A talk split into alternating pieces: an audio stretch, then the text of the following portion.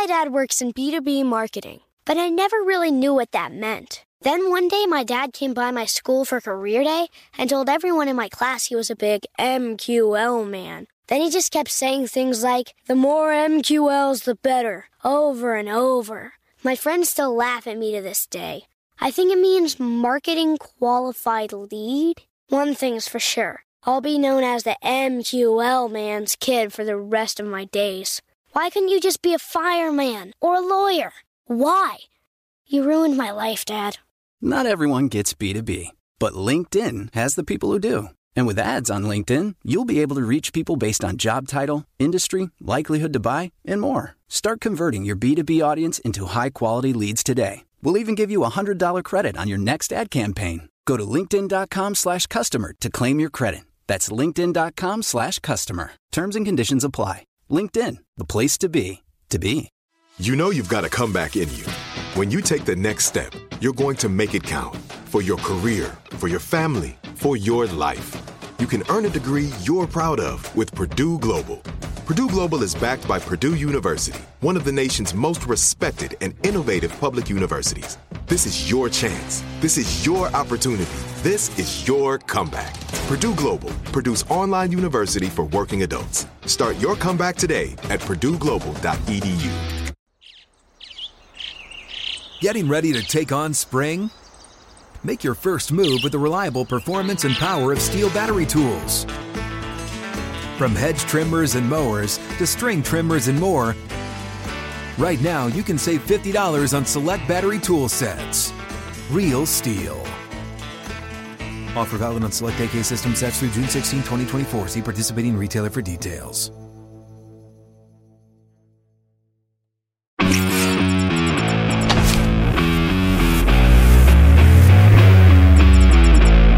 You're listening to Studio 22. Welcome to Studio 22. I'm Brock O'Hurn. I'm looking at all these cameras, and I'm here with my co host, the one and only legend, Will Meldman. Thanks for joining me, Will.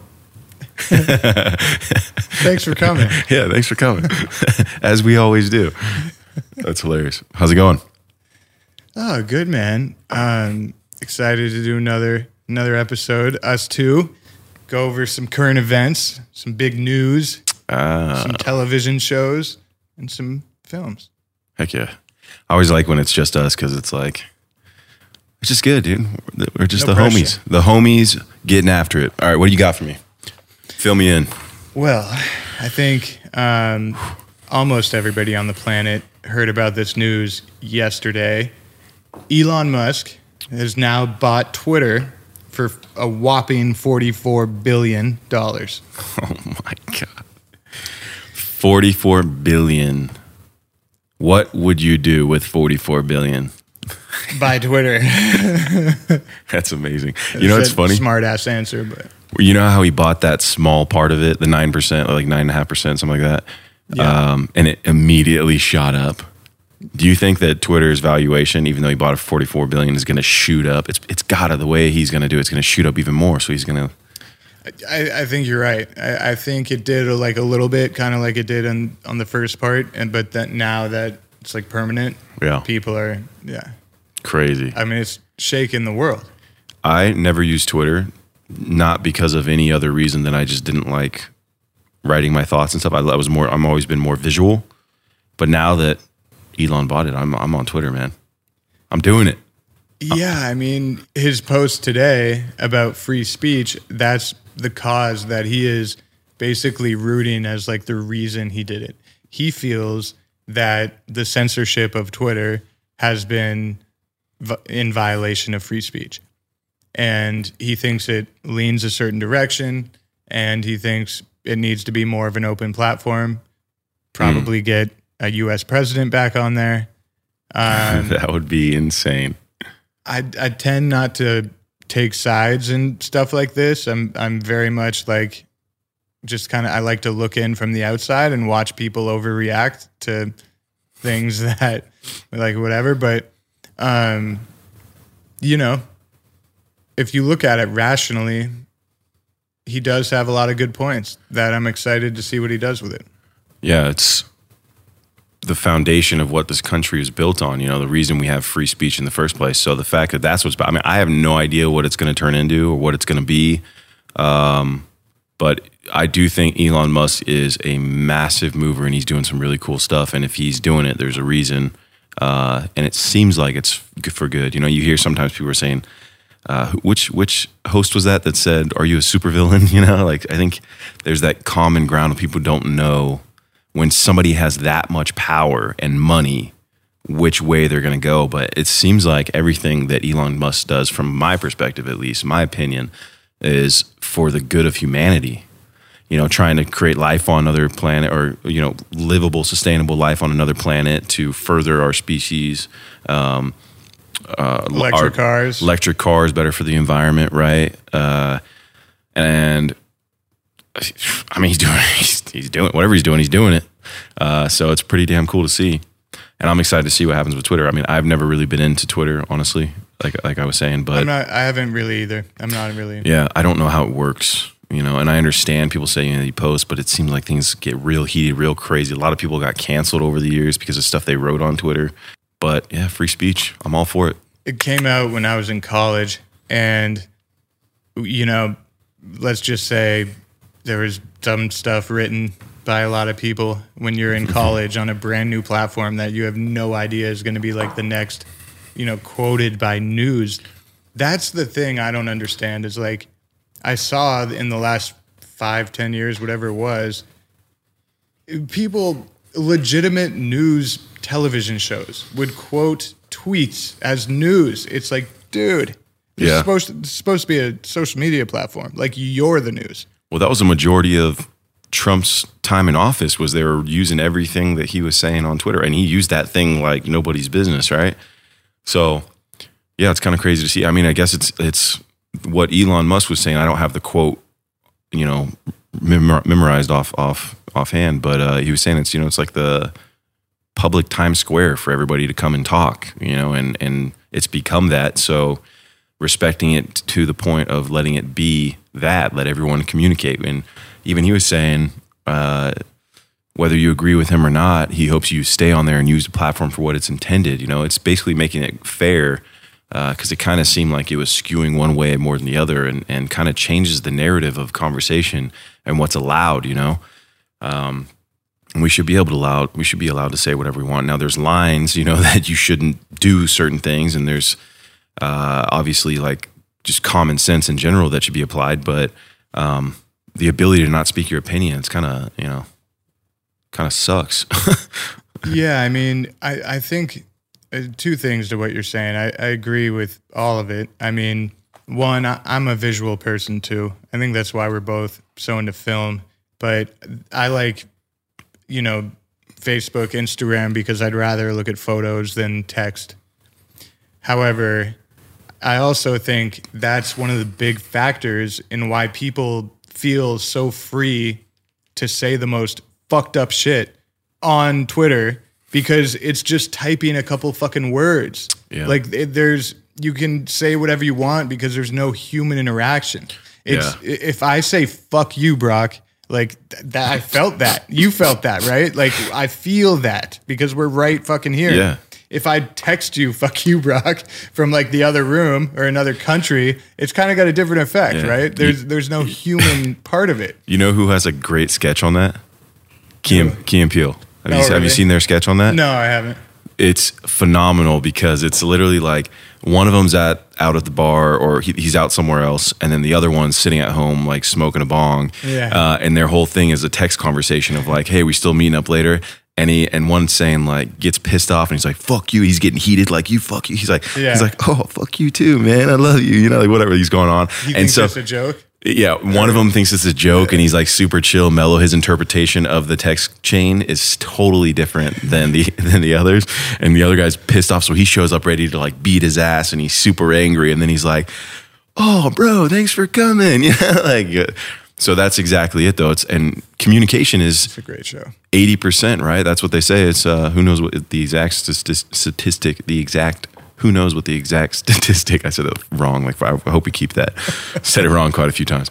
Uh, um, is 80% you know body language and it's movement and it's it's inflection it's and that takes away from her and that's why we have you know keyboard warriors people who can sit behind their computer and they can get angry and and interpret you know these words that aren't coming out of the mouth of somebody they're coming out of the fingers and you can read things and and you could read one thing it's it's like like the f bomb right you can use that word so many different ways that it, it it's mind blowing you know what I mean? So if you can break down all the different ways and and somebody can interpret every single different way, it could be uh, endearing, it can be angry, it can be you know whatever that is.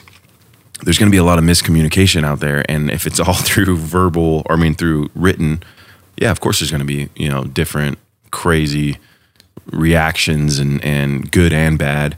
So that's why I think Twitter's so interesting. It's like you have to be so meticulous in what you're saying uh, and writing, punctuation, everything. It's also why it's so toxic because people go on there, say whatever the hell they want, and it's not like someone showing up at their door like you looking like you about to thump him with a farmer's tan. But yeah.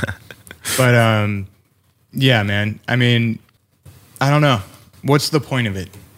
I I've, I haven't been on it, and I don't worry about it. I don't stress about it. I'm on Instagram. I'm on Facebook. I'm on YouTube. I'm on all the other platforms. But and I just literally put out photos and positivity and good vibes, and I just stay off Twitter. I've never had an interest of being on it, and I feel like my life is so much better for not being on that platform. So like we really got to look at is Twitter providing a good service, a positive service to humanity? I don't think so. Convince hmm. me otherwise. like, I really don't fucking think so. So, like, you know, if Elon comes back, implements a little bit more free free speech, and maybe get some people back on there, what's it going to accomplish? I don't know. Nothing. You're still going to have people on there bickering and yelling all day, and like you said, uh, keyboard warriors or whatever it is. Like, it's still going to be a toxic fucking place. So. I don't know. What does it bring? I mean, but that that's also life in general too. So I think that there's good and bad in that, and the reason it's if if it was all evil, all angry, all you know that all the time, then I don't think it would really exist at all. So the ability, because I mean, there's platforms like Twitter, like Instagram, changed my life. You know, uh, Hell yeah. and Facebook as well, and and opened up so many doors for me. And I feel like Twitter's done that for people as well. It's it's opened up conversations that maybe necessarily you couldn't have before. Like one of my friends, she uh, wanted to get into acting, and she's a beautiful model, and, and she's an awesome, awesome human being. And she literally tweeted The Rock. The Rock responded, and the next thing you knew, she was in his next film. Well, that might be the only example and the craziest awesome example I've ever heard. But like, But no, I mean, it's like if you're a fan of an author, eh, it gives you an ability to have conversations with people, you know, and, and it's one other platform, uh, social media platform, I think that you can connect with people that maybe you couldn't have connected with before or you didn't know how to reach. So there, couldn't you argue that for all social media platforms, and then you have traditional methods like reaching out to their agent and publicist as well? So like, Yeah, but that- yes, there's there are ways, but maybe that's the way that worked, you know? Um, so, but, but who knows? I don't know how to reach, you know, like let's say there's an author that I love. I don't know how to reach their publicist or who they're signed with, or if that's an old one, or if they're even going to take my call or anything. So if you know it's the person that's constantly communicating with their fan base, it, it opens up some doors, you know. Uh, it's like the super chats on YouTube, you know. You you get an opportunity to really communicate with people that you're engaged with uh, that maybe you otherwise wouldn't have access to. So I think there's pros and cons. I don't, I can't, I don't have skin in the game necessarily on Twitter, so it's hard for me to communicate. But I'm trying to maybe see the positive uh, perspective as well. But I totally get where you're coming from because from from the majority of things I've heard about Twitter, uh, it's been a lot of negative and and kind of like using people's words against them in news in diff- on different platforms and stuff. So it's kind of difficult to like make that sound like a fun thing to jump in on board with. I'm with you 100%. I like I always look on the positive and I'm sure pr- maybe even 80 to 90% of it is positive. I don't know. Hmm. But the only thing you ever see in the news are like celebrities getting canceled and film directors attacking their fans. Like it literally like that's the only thing you ever see in the news is the negative stuff. So but I feel like that's news in general, right? I feel like they use majority of the time crazy stories or you know misleading stories or it is news in general, yes. But like, I don't know, dude. I the story you just told me is the only positive Twitter story I think I've ever heard in a decade of it being out, whatever it's been. they're out there. I But guess. yeah, I guess yeah. I don't know. I don't use Twitter, so that's that's all I know. Changed somebody's life. It's been so good for her. it, very good. I'm gonna start tweeting the Rock. By the way, What's up, bro? I, I'm sorry for yelling "fuck you, bro." I was just like, I was trying to make a point. I was trying to make a point, I don't want to do this right but now. But like, I felt, I felt, I felt sadness when I said it. like- so that was the whole point. I need a break. No, I'm like actually kind of tearing up just joking about it. dude, making me sad. It's it's an acting technique. Don't worry. Okay. Taylor Lorenz of the Washington Post recently doxed the Libs of TikTok account on social media by revealing sensitive, private information about the account holder's home address. I think it might have been her family member's home address, but still, Whoa. very, very ugly situation, especially from a corporation owned by Jeff Bezos, one of the richest men in the world, attacking an individual and essentially completely uprooting their life for God knows how long. How do you feel about the term doxing and the act of doxing, revealing personal information in such a public space? From the sounds of that, not a fan. Not a fan. I've never heard of the libs of TikTok before, uh, but doesn't. I think no matter what, releasing someone's personal information on a public platform uh, is an absolute violation of their privacy, regardless of what's going on. Because there are people out there on social media. I've been on social media for a while now. Yep.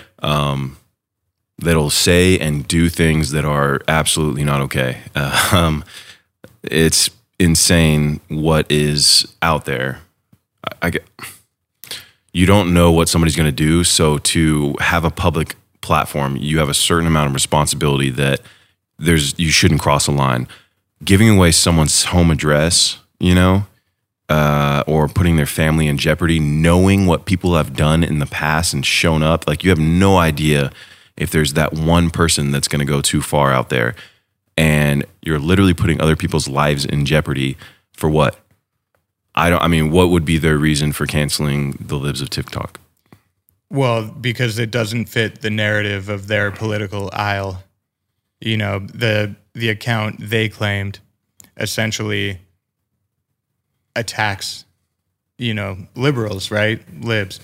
Although the account hmm. all all the account does is repost videos. Real videos posted by other people. It does not So these people, this this account, it's defending or it's just reposting It- it- content. But what is what is the content about that they're posting? Because I've never heard I've never heard of them. So it takes videos from people and accounts that are clearly liberal and just repost them.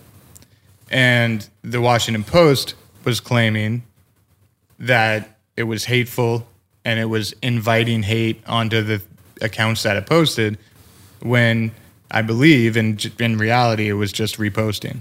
So the Washington Post being a liberal institution, a liberal corporation, did not like the fact that they were doing that. So what do they do? They reveal the personal information of the account, even though that account had been anonymous for its entire tenure on Wow, social media. dang, that's rough. Regardless of who you are, what your opinion is, uh, what your political opinion is, like I'm not very into politics to be honest, uh, but obviously we are all affected by it. anytime that you're giving someone's personal information up or something that could potentially bring harm to another, um, I'm not a fan of. So no matter what, I don't think that's cool if it affected their personal life, especially because they were private, they were anonymous. So now a major corporation just outed some personal person's information. That's that's not cool. So let me ask you, what is the worst, scariest thing that has happened to you as a result of social media and like a social media fan or something in real life? I mean, there's been people people have walked in my home. They found out where I live, which I don't know how. Uh, they've walked in my home, uh, uninvited, of course. There's been it's it's weird because social media gives people the ability to see a part of your life. You know, you feel more engaged with somebody's life, or and, and I know people that it's changed their life. Like they've made their their best friends. You know, on social media that they've never met in person before, and then it can, it's everything that can happen does happen, right? Murphy's law. You've had people come to your home. I've had people come to my home. I've had people follow me. Um, I've gotten threats, uh, family threats. Uh, I've I've gotten threats from people that like death threats because a girl that they like who was I guess famous or something followed me and I didn't even know of them or anything of them. But it's like Oh my god. so it's again it's like a there's all kinds of things that happen out there. Um, but at the end of the day, like I mean, I'm still standing. Right, life life is good. I'm super grateful for the life I have, and I'm grateful for the fans I do have out there. Uh, and there are so many people that I have connected with who are just genuinely good, incredible people that are fans of me or my work or things I'm doing, uh, and then we become friends. You know, so we're all human. You know, and we all have different you know opinions and views and and interests. And you know sometimes we connect with people or resonate with someone sometimes we don't. Uh, and that's what's cool about social media. You kind of craft your own little world in there and who you surround yourself with. But um, i would say if someone outed me knowing that there's a big audience right? Okay so let's say the washington post right? They have a huge audience for and, and a very specific audience right? For their kind of uh, content they put out if you're going to purposefully out somebody or their personal information or where they live or whatever, you have to do it knowing what the potential outcome could be. And if in any way that could bring harm or hurt somebody, there's nothing that's okay with that whatsoever. Because uh, you're literally changing the trajectory of someone's life in a negative way. I just I I don't under I can't comprehend somebody doing that because if someone did that to me or to you or anyone in my family or friends or whatever, it's like not cool. That's not okay. And it's interesting hearing that from you because you do have such an incredible relationship with your fans. And I know you would never let one, two, three, four bad experiences like that ruin the relationship you have with your fans. So it is interesting to hear your take on this because I know how often you communicate with your fans and it's very, very meaningful to you and important to you. And, you know, it's interesting hearing that because I don't, I couldn't really imagine it. I couldn't imagine having that happen. It's a really intense situation. I think anybody that's on any public platform or in f- the public eye in any way, whether it's social media, whether it's a you know a movie star, whether it's a news anchor, whatever it is, you have your life in front of the camera, and then you also have your private life. And I a lot of times, I I personally think that they shouldn't. I don't think that people should have access to everything. You know, if there's stuff I'm doing, I want to keep it private. You know, I, no one needs to know how I brush my teeth in the morning or, you know, my morning routine unless I want to share it. Unless or, it's a Colgate commercial. there you go. Or Crest or, you know, Tom's or whatever. um, I want to keep my options open. Yeah, I just said Colgate. I know, I know, I know. I'm just kidding. Um, it's not fair to the individual for a corporation to attack an individual. For what reason? You know, or to out. I'm not going to say attack, but to out somebody's personal information in that way. It's just because what they it's affecting their business. Maybe like what what what's the purpose you think behind doing something like that?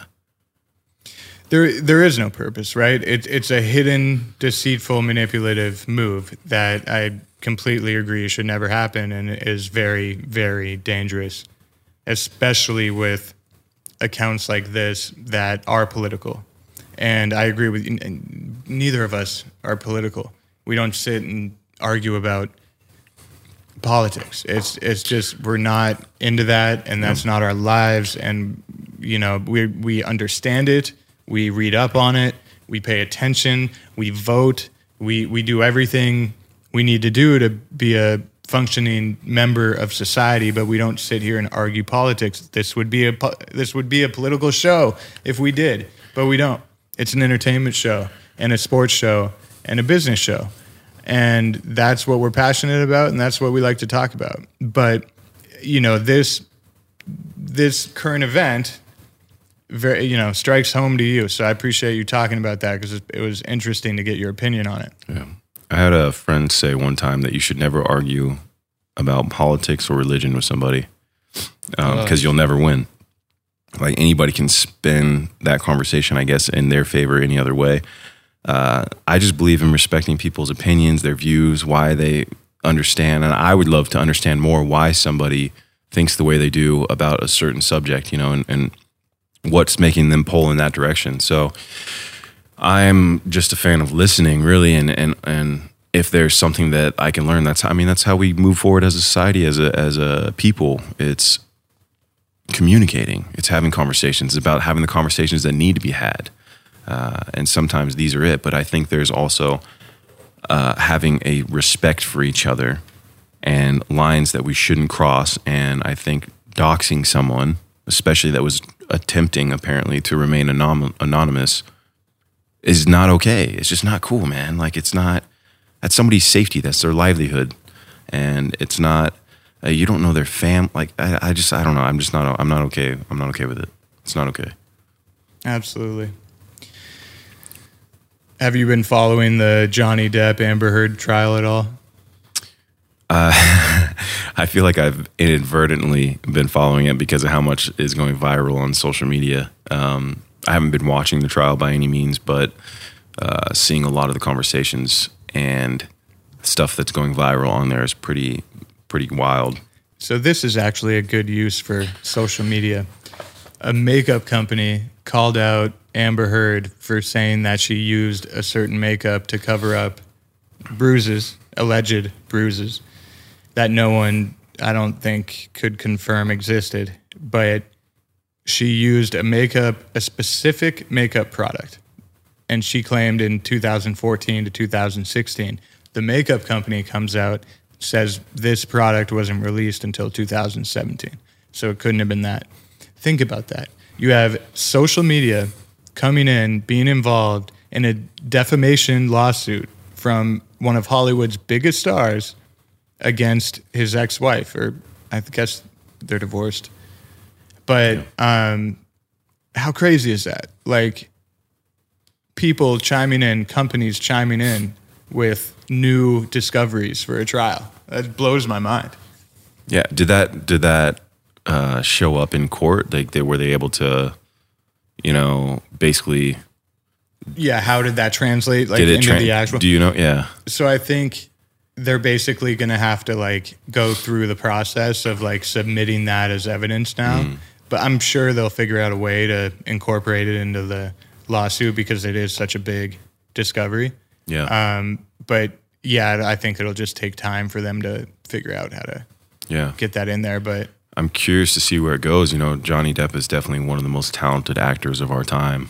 Um, and obviously, anytime anyone's interpersonal relationship, I mean, it's it's so cra- I can't imagine how wild it is to have that case broadcasted to the world. You know, and it's so much of your private, personal life that's just being shared constantly, and it's things like all of it. all of it. Like that's like I can't. Can you imagine? I can't even fathom what that would be like. Like that would be. It, I would I would feel extremely violated So to say the least. One hundred percent. And like, look, for her claims, her allegations of domestic abuse, right? It should be taken seriously 100% of the time, not Yeah. 90%, 100% of the time. That should be looked into and taken seriously. However, one could argue Johnny Depp was guilty until proven innocent. And instead of innocent until proven guilty on this, because I mean, he lost his entire career. He, he lost everything.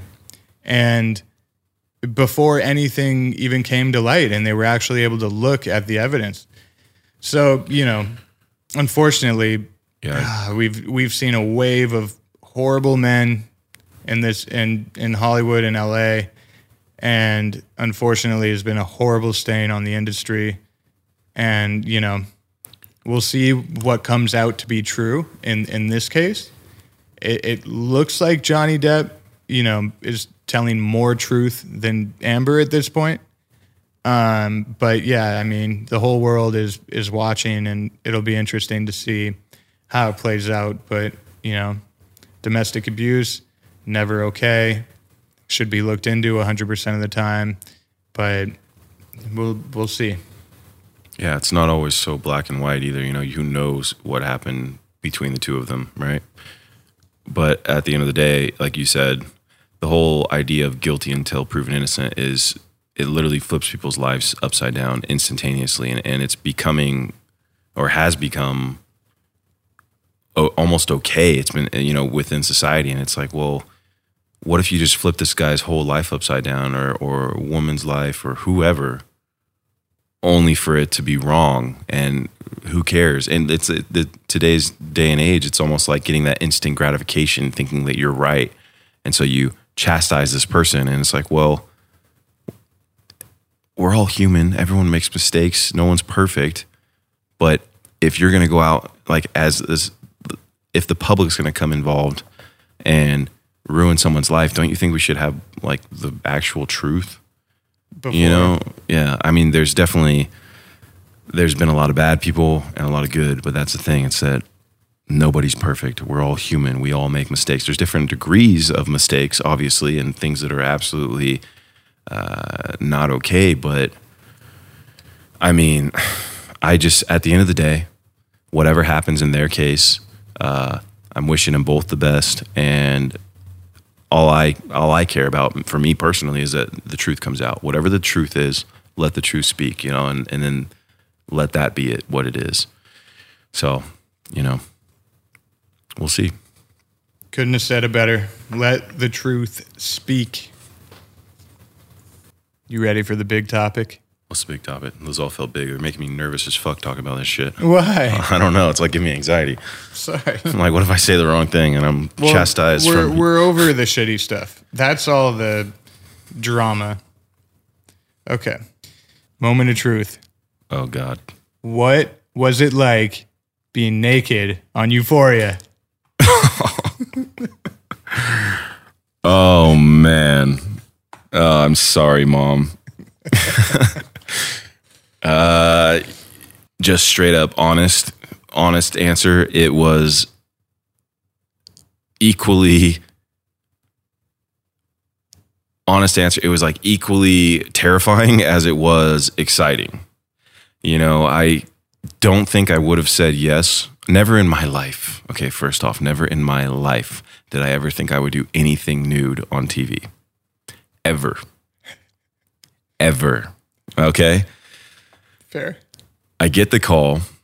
I've been out of shape, injured, uh, torn meniscus, fractured patella, three herniations in my neck. I've got all these tears and strains. I am all jacked up. And then I'm coming out of depression on top of that, out out of COVID. Everything that's going could go against me is right, in in my opinion. um, I get the call that I booked Righteous Gemstones. It's so I'm like, ah, well, now I got to start working out. I'm in the worst shape of my life, my entire life. I start working out. I get a call from Euphoria. You got three days. Do you want to do this shoot? Um, it's going to be nude. I'm sitting here like, you got to be kidding me. Uh, only for the fact that there's, I mean, there's two reasons, obviously. One, I wasn't expecting to be naked. Two, I'm in the worst shape of my life. And I'm sitting here like, what am I doing? Euphoria is one of the most cinematically beautiful shows I've ever seen in my entire life. The cast is incredible. They just won an Emmy. Zendaya, uh, Zendaya's truly a product uh, in and of herself. She's incredible. The whole cast is incredible. Um, Sam is, you know, Sam Levinson is a creative genius. Like this guy is next level, and just being around him the first time, seeing how they shoot everything, how they work, it was such an incredible experience. Like most people don't even know that I was in the first season as the same character just for this small little blip. Um, I did. Okay, well, yeah, well, thank you, thank you. I knew too. I was there.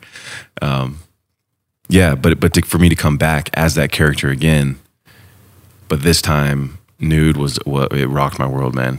W- was there a little bit of comfort knowing that you would come back as something you played before?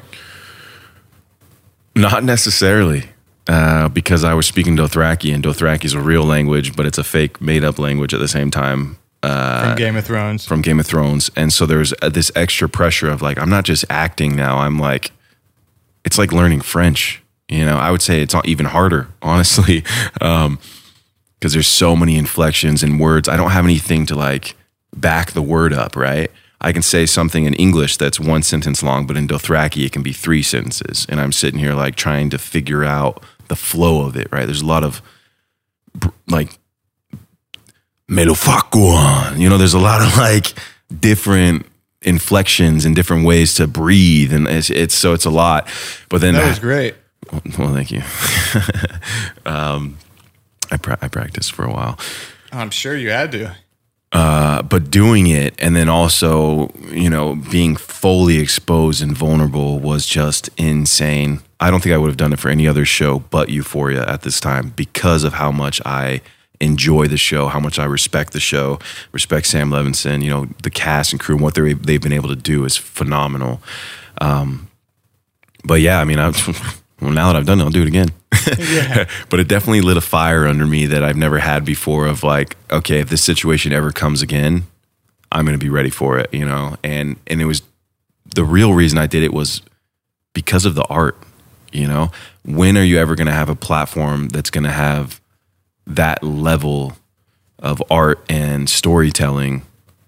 It, it doesn't come around all the time, you know, and it's so unique and so special when it is there. So I was like, I'm totally happy to uh, do it. And the funny thing is, like, so we're supposed to, uh, we have um, intimacy coordinators now.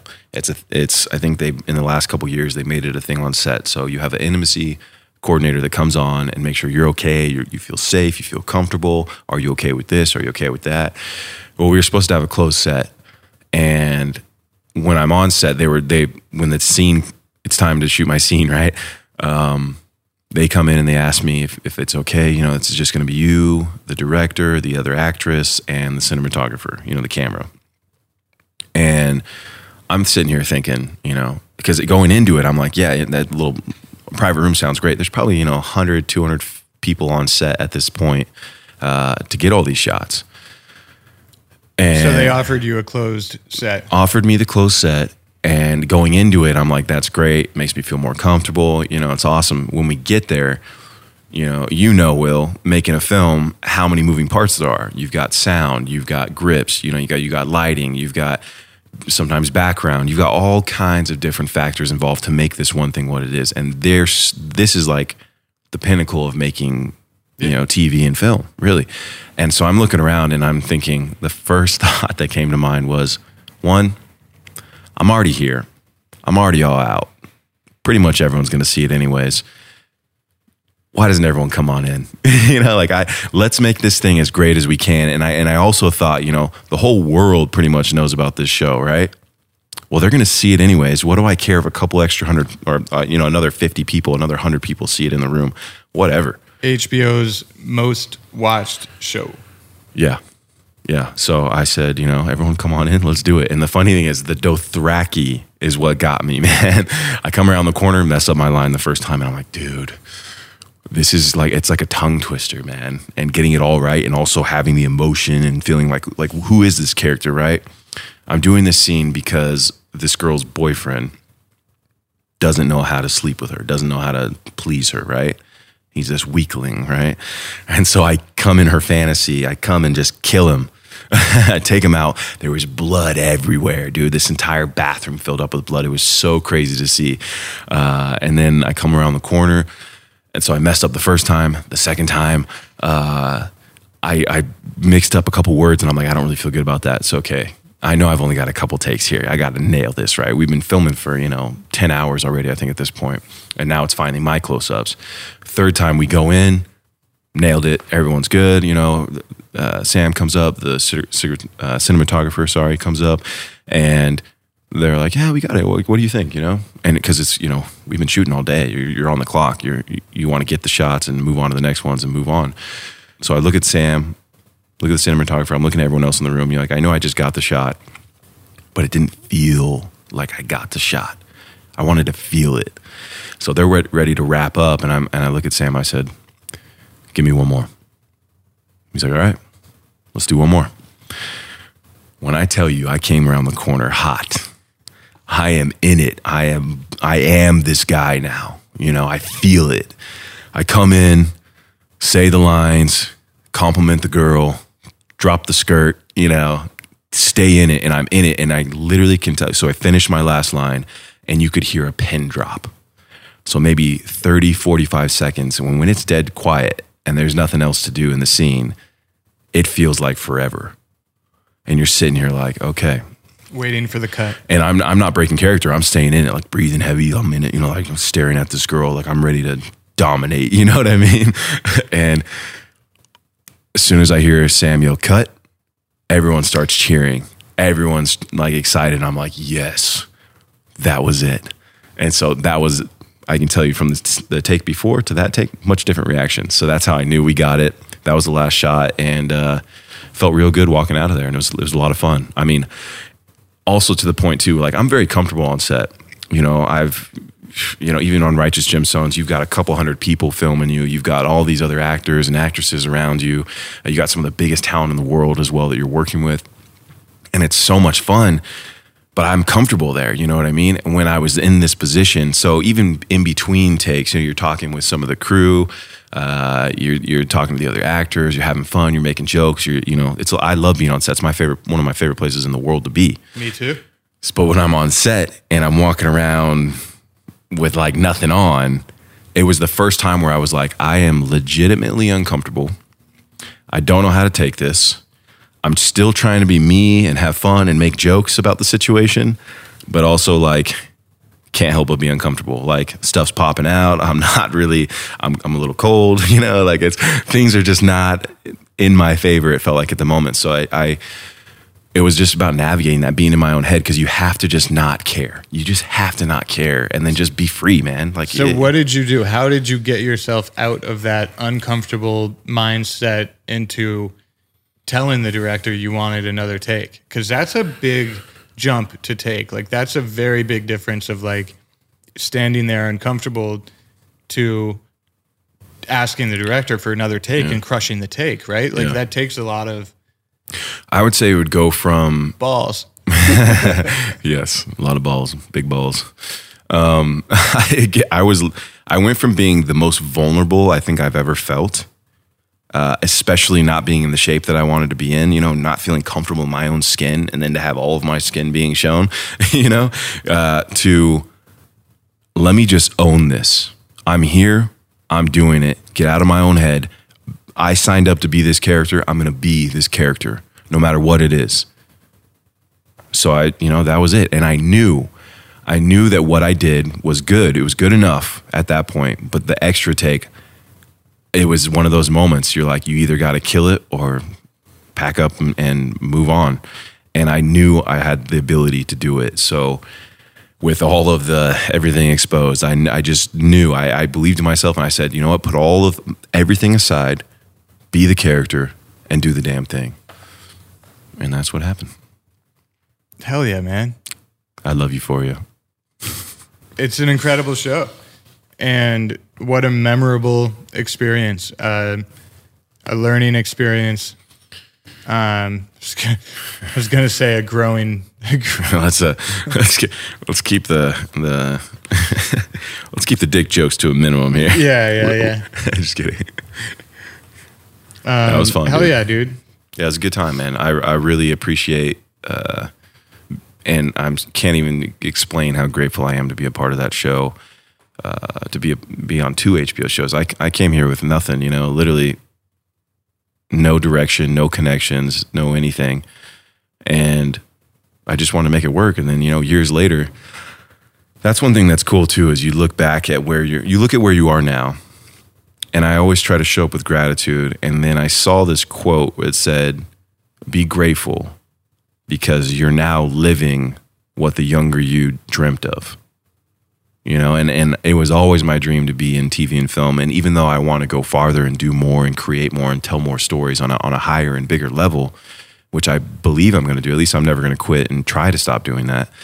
Um, I'm doing what I'd want to do as a little kid you know, and I'm working with some of the most incredibly talented people out there on the biggest networks in the world, you know, Netflix and HBO and, you know, Lionsgate. And it's just like, you know, it's incredible. I, all I can do is sit back no matter where I'm at in my, my career and my life. And I can just, all I can do is be grateful. I would say being naked on Euphoria was easily the most vulnerable I've ever felt on set. But at the same time, I was still able to work through it and rise to the occasion and do the scene. It's awesome. Living the dream, the definition. Living the dream.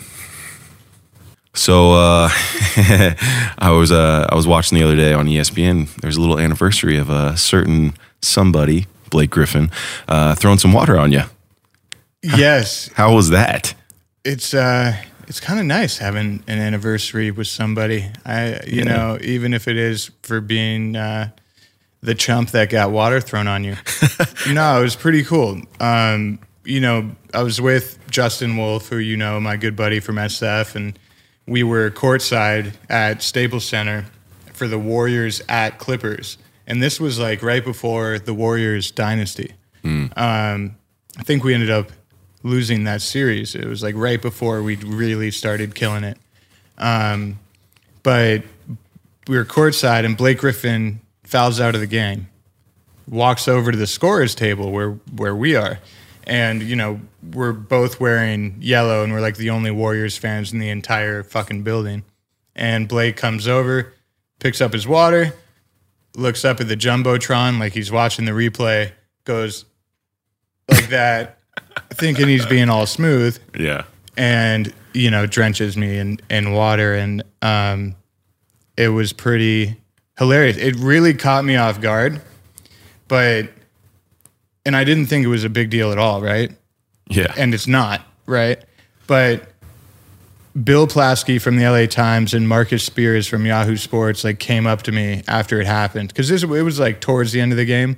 So the game had ended and they come up and were like asking me all these questions about it. I'm like i watch you guys on pti and, and like, on espn and um they kept asking me do you think it was intentional? And i and i kept being like no you know whatever. And justin's like of course it was fucking intentional. What are you talking about? And um but yeah it turned into this whole thing. In the small little moment in in nba playoffs that kind of we have our little tiny five seconds carved out in there. Um that ended up being really funny. And we were number one on sports center not so top 10 for a couple months after that. Um but no it was one of one of those like five seconds of fame or 15 seconds Yeah. of fame or whatever but it was more funny to like you know see everyone's reaction to it and all the texts and phone calls chris paul called me after we had a funny talk um, That's great. but but yeah it was, It's constantly being replayed. Since it, how many, how long has it been since that incident? this was like 2013 14 Yeah. 13 yeah. So I've seen it. I can't even hundreds of times. I, it's been you know replayed and played around, and it's funny when you watch it because you can see it very much looks intentional. oh yeah know? 100% was like exactly. yeah yeah Yeah, but it's funny because since then I've actually met Blake through you, uh, and he seems like a super Dan's house, right? Yeah, Dan's house. Yeah, Uh, but but Blake Griffin seems like a super cool dude, fun guy, uh, and he's an incredibly talented ball player, obviously. But uh, yeah, man, you ever gonna get him back for it? We got to get him on the podcast. Yeah, Blake, this is uh, your invitation officially to come on and explain why it wasn't intentional. and apologize. No, No, I'm just kidding. just kidding. we we've talked about it multiple times. It's Yeah, all good. That's funny. That's But- awesome. Yeah, Yeah, man. ESPN. Worldwide leader in sports. Would Would you say that moment with Blake Griffin throwing the water on you solidified you as a Warriors fan from that moment on? Absolutely. well, I've been a Warriors fan my entire life, but now I'm like Hall of Fame Warriors fan. That's right. You took a the famous blow from Blake Griffin, the the water shot. famous I- blow. yeah, I don't want to use that word. you, you you took a, a famous hit from Blake Griffin, and it solidified your warrior. I don't know the word I'm looking for. Soliloquy. I'm not. I have no no idea. But we're gonna move on now. No, yeah, it, uh, Watergate was taken, so we called it Cupgate. Oh my. God. Uh, yeah, splash zone. They got a new splash zone. Yeah, Splash Mountain. But we uh, now the Warriors have the Splash Brothers and a new up and coming player, Jordan Poole, who's on fire right now, and Dude. we are lighting it up. So He's killing it. looking forward to watching more Warriors games. Yep. This, uh, I think What they do- play tonight. What did he get his first game? Uh, they've been like 30 some. Steph, Klay, and Poole are all averaging above like 20, 25 for the series. So I think it's game five tonight in Denver. But Cool. yeah. All right. So two Netflix shows out right now, both hosted by Nick Lachey and his lovely wife The Ultimatum and Love is Blind. What do you think about the show Love Is Blind? absolutely insane. I think reality TV has stepped up their fucking game. It's uh, psychological warfare. It's like scientific experiments being conducted on these reality TV shows. It's not beach games anymore. It is scientific experimentation on love and emotion, and it is gnarly. It's a group of men and a group of women separated into two groups.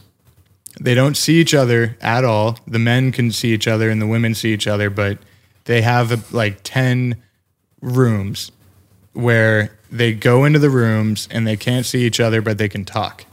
Hmm.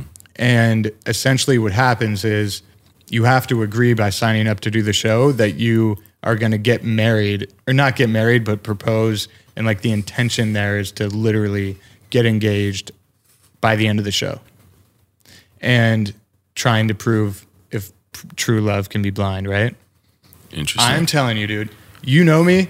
I'm not a big believer in like reality TV being that reality, but watching these people connect and then when they first see each other and like running up and grabbing each other and like kissing and hugging, they are legitimately in love. Like they are straight up full blown ready to get engaged to each other just after talking for you know it's a lot of talking but like wow. i'm telling you dude i've never been sold on reality but but this is this is more like a scientific experiment it's a psychological scientific experiment where they're using test subjects putting them into these pods where they can talk and figuring out if it's possible. And it is 100% possible. And I'm like, it has, you know, I don't do a lot of blind date. Eh, I've done a few, but, but I've never felt fallen in love off a blind date. But, that's uh, a that's a blind date in the sense of not being able to see your date, right? Didn't you say Yeah, you put them in rooms and they don't get to see each other? 100%. Could you ever fall in love on a blind date? I mean, anything's possible. I think anything is possible until disproven. That's uh that's where I'm at. Yeah. I mean, by the proof of the show, I mean, of course, Highly unlikely, but yeah, maybe. Yeah, I mean, of course, some of them afterwards they see each other and they're like, okay, well, we're just not attracted to each other, which is fine. But there is a large percentage of them that like did authentically connect. Wow. I heard you talking about this the other day. What the heck is the ultimatum? The Ultimatum is another reality TV show on Netflix hosted by Nick Lachey and his lovely wife. Oh my God. They take relationships of two plus years, put them together with another group of couples.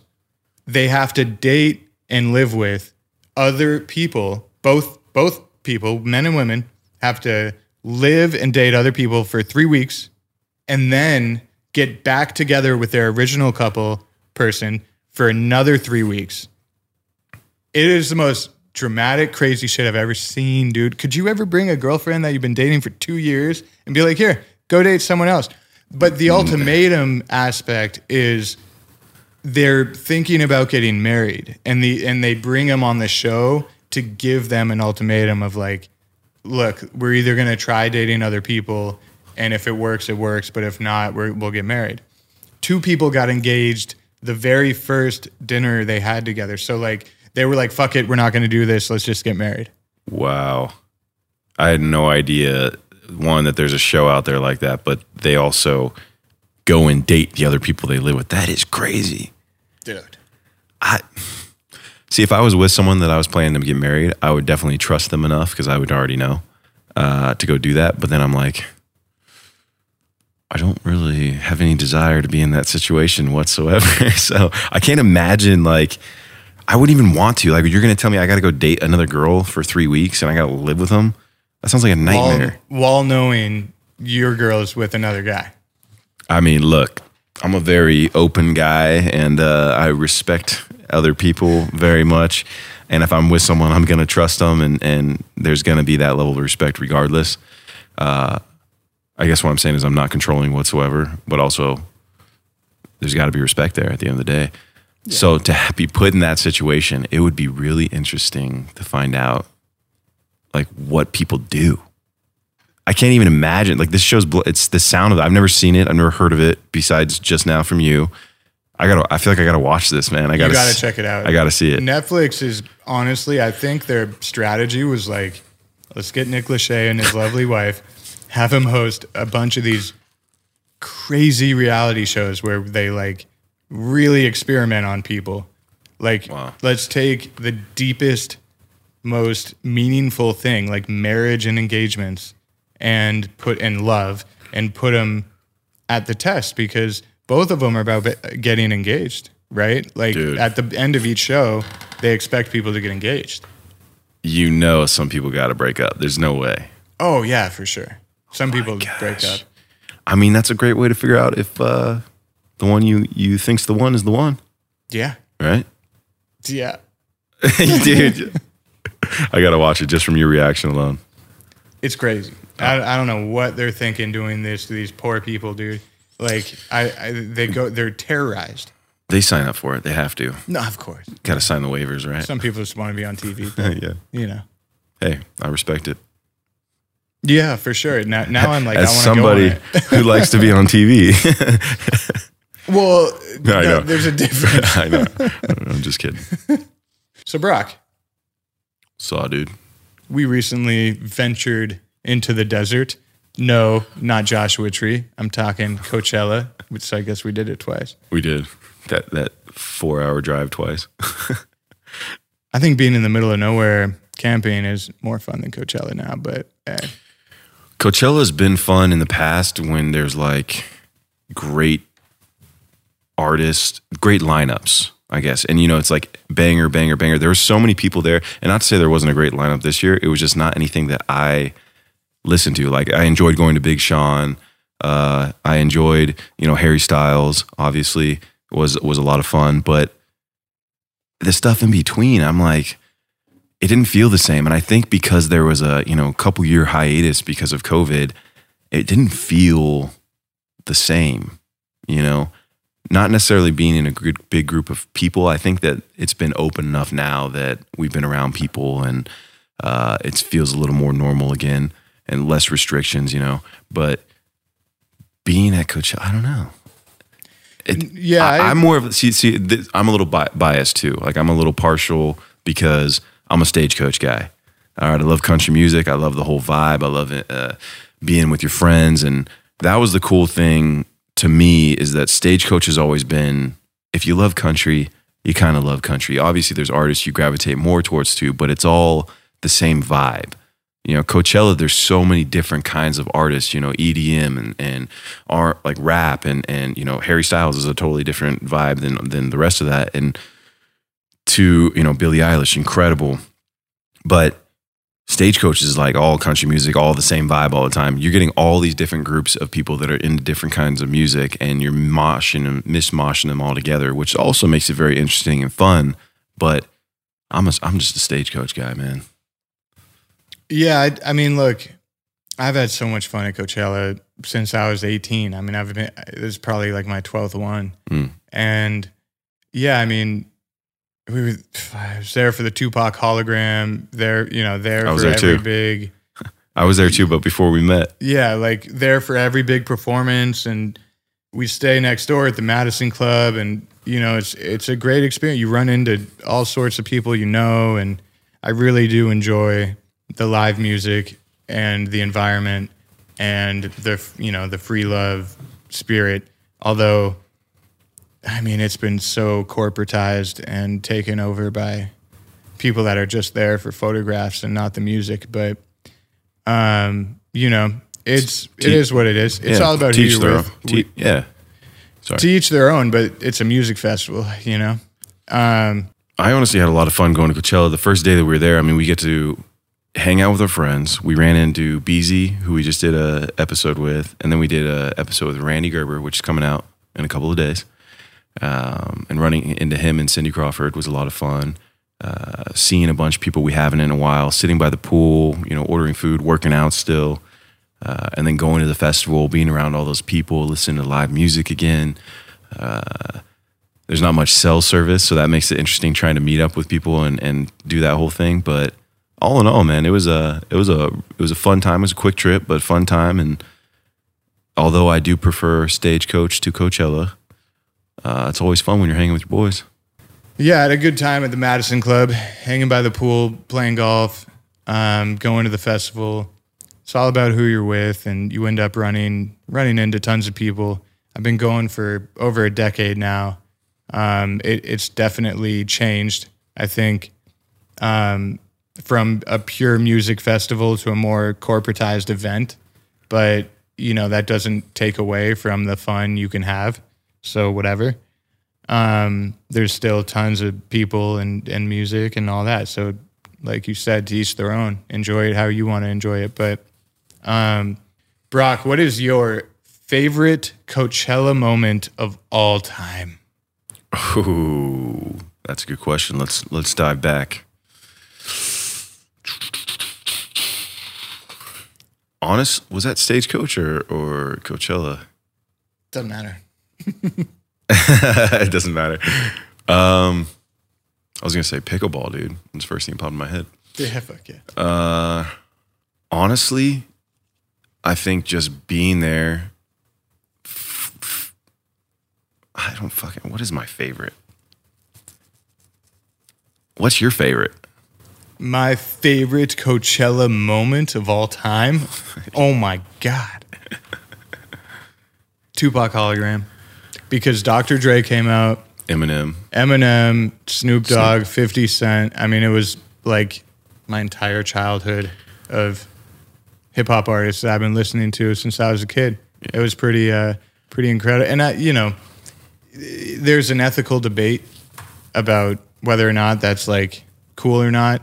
And I honestly can see both sides of that argument, um, a hundred percent. But fuck, it was it was beautiful to see everyone together, and it felt more like a celebration of Tupac than it did taking advantage of him. Hmm. So I, I will say that the feeling and energy there felt more like a celebration of his life. So I I definitely remember like pure shock in the crowd when when I was there watching it because it was like what is going on right now and it looked so real even though obviously it looked like a hologram it was so crazy the first time I'd ever seen even technology like that and the the ability to, for him to move, you know, and and to rap and to it was just insane. And you got everybody pushing as close to the front of the stage as they could possibly get. So it's like 300,000 people shoulder to shoulder. We're all like, I'm looking around like, this is a crazy, there's a lot of people right here right now. Uh, but we're all experiencing this thing together at the same time. It was, it was insane. It was a wild, wild time. And they haven't done it since. No, Why do you think they haven't done it? I don't know, man. Like, what happened to that technology? I mean, it's still there. It's definitely Yeah, there. I'm obviously. sure they're improving upon it and have plans for it. But like, Yeah. what the fuck? That was like over ten years ago. the drone stuff. I saw some pretty cool. Which which who was that? Remember the the year they had all the drones and they were doing all that crazy like hundreds of drones up in the up in the Th- sky. That was Daft Punk. That I was think, Daft Punk. right? yeah, and it made like the uh, different designs, like geometric designs, and I, I know exactly what you're talking about. I feel like it was Daft Punk, but I could be wrong. interesting. Yeah, I don't know. but I, yeah, I, I like can see Yeah. the drones in my head. And then we were there for the Beyonce one also, right? Yeah, Beyonce, Red Hot Chili Peppers. Beyonce's performance was mental. Like all of those dancers doing that all at the same time and perfect, like flawlessly. Yeah, Crazy. they, she. I mean, she's probably the best female performer of our generation. Yeah. She was so good, she broke the lights at the Super Bowl. That's awesome. We do love Coachella and Stagecoach. I think it's a live music thing. We just love live music. But hey, man, another great episode. Fans can look out for another one on Cinco de Mayo. That's May 5th. Just a few days away. Yeah, buddy. Until next time, thank you guys. See you when we see you.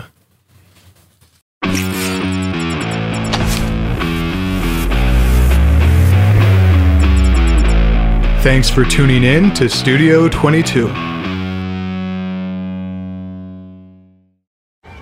Hey guys, you know what this playground could use? A wine country, huh? A redwood forest would be cool. Ski slopes! Wait! Did we just invent California? Discover why California is the ultimate playground at visitcalifornia.com.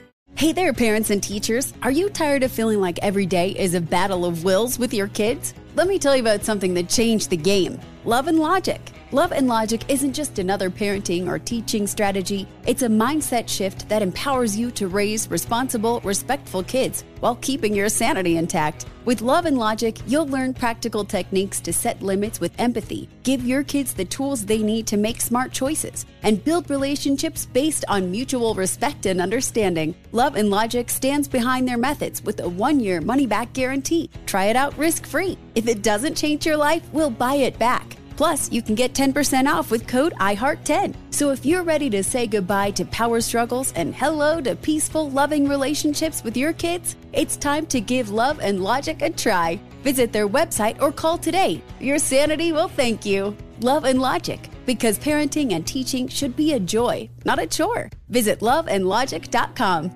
Right here, right now. Find your beautiful new floor at Rite Rug Flooring. Choose from thousands of in stock styles, ready for next day installation, and all backed by the right price guarantee. Visit riterug.com. That's R I T E R U G.com today to schedule a free in home estimate or to find a location near you. 24 month financing is available with approved credit. For 90 years, we've been right here, right now. Rite Rug Flooring.